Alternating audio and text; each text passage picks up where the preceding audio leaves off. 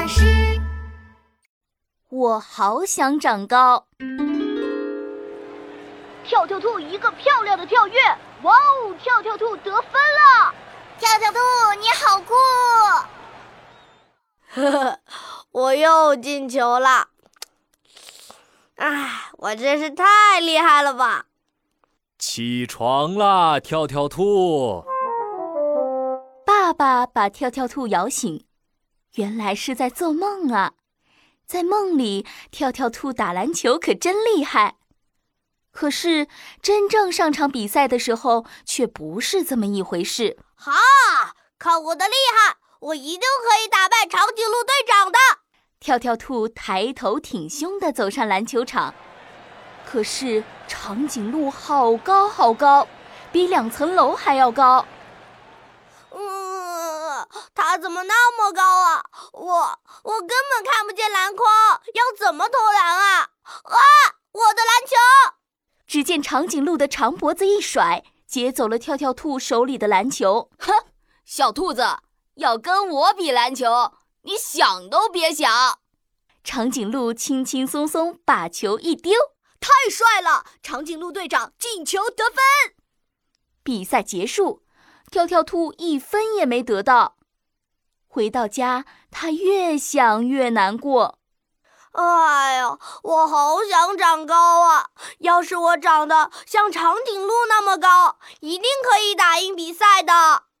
这时候，爸爸笑眯眯地走了过来。我教你一个方法，可以打赢篮球赛哦。爸爸神秘地指着院子里的苹果树，这是一棵神奇的必胜苹果树。你呀，要天天朝苹果树跳。每天至少摘下一颗苹果啊，就可以长高了吗？你呀，还要把苹果加在牛奶里面，做成苹果牛奶。只要喝满三百杯苹果牛奶，就有机会打赢比赛哦。嗯，真的吗？跳跳兔半信半疑，但他还是乖乖的在苹果树下跳跳跳。还有呀，我跳，我跳，我跳。啊，嗯，苹果树怎么那么高呀？嘿，我跳，我跳，我继续跳。哎，啪嗒，跳跳兔终于碰到树枝，摘下第一颗苹果。太棒了！接下来就是喝苹果牛奶啦。他每天大口大口地喝着苹果牛奶。啊，我喝，我喝，我喝喝喝，我一定会长高。一定会打败长颈鹿的，成为最最厉害的篮球运动员。过了三百天，新学年开始了，跳跳兔兴奋地去量身高。啊，怎么会这样？只长高了一点点。爸爸，你骗我！跳跳兔急得哭出来。完蛋了，这样这次的学校篮球赛，哎呀，我肯定赢不了嘛。爸爸倒是很有信心地说：“你要相信爸爸，这次比赛你一定会赢的。”可是，当高高的长颈鹿挡在跳跳兔面前的时候，跳跳兔还是紧张的发抖。跳跳兔，你一定行的，加油！跳跳兔深吸一口气，用力的往上一跳。嘿，我跳！哇哦！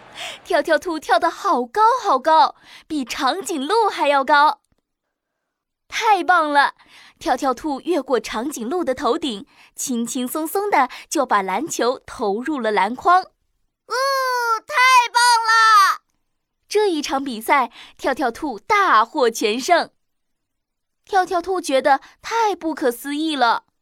哦，爸爸叫我吃的苹果是魔法苹果吗？我。我我居然赢了！跳跳兔的爸爸笑眯眯的解释：“其实啊，每天朝树上跳起来摘苹果，是要你天天好好练习跳跃；天天喝苹果牛奶呢，是要让你补充营养。”可是，跳跳兔还是不大理解：“身高不高也可以把篮球打好啊！我们兔子本来就很擅长跳跳跳。”只要多加练习，就可以发挥天分，一样可以打赢篮球比赛哦。嗯，我知道了。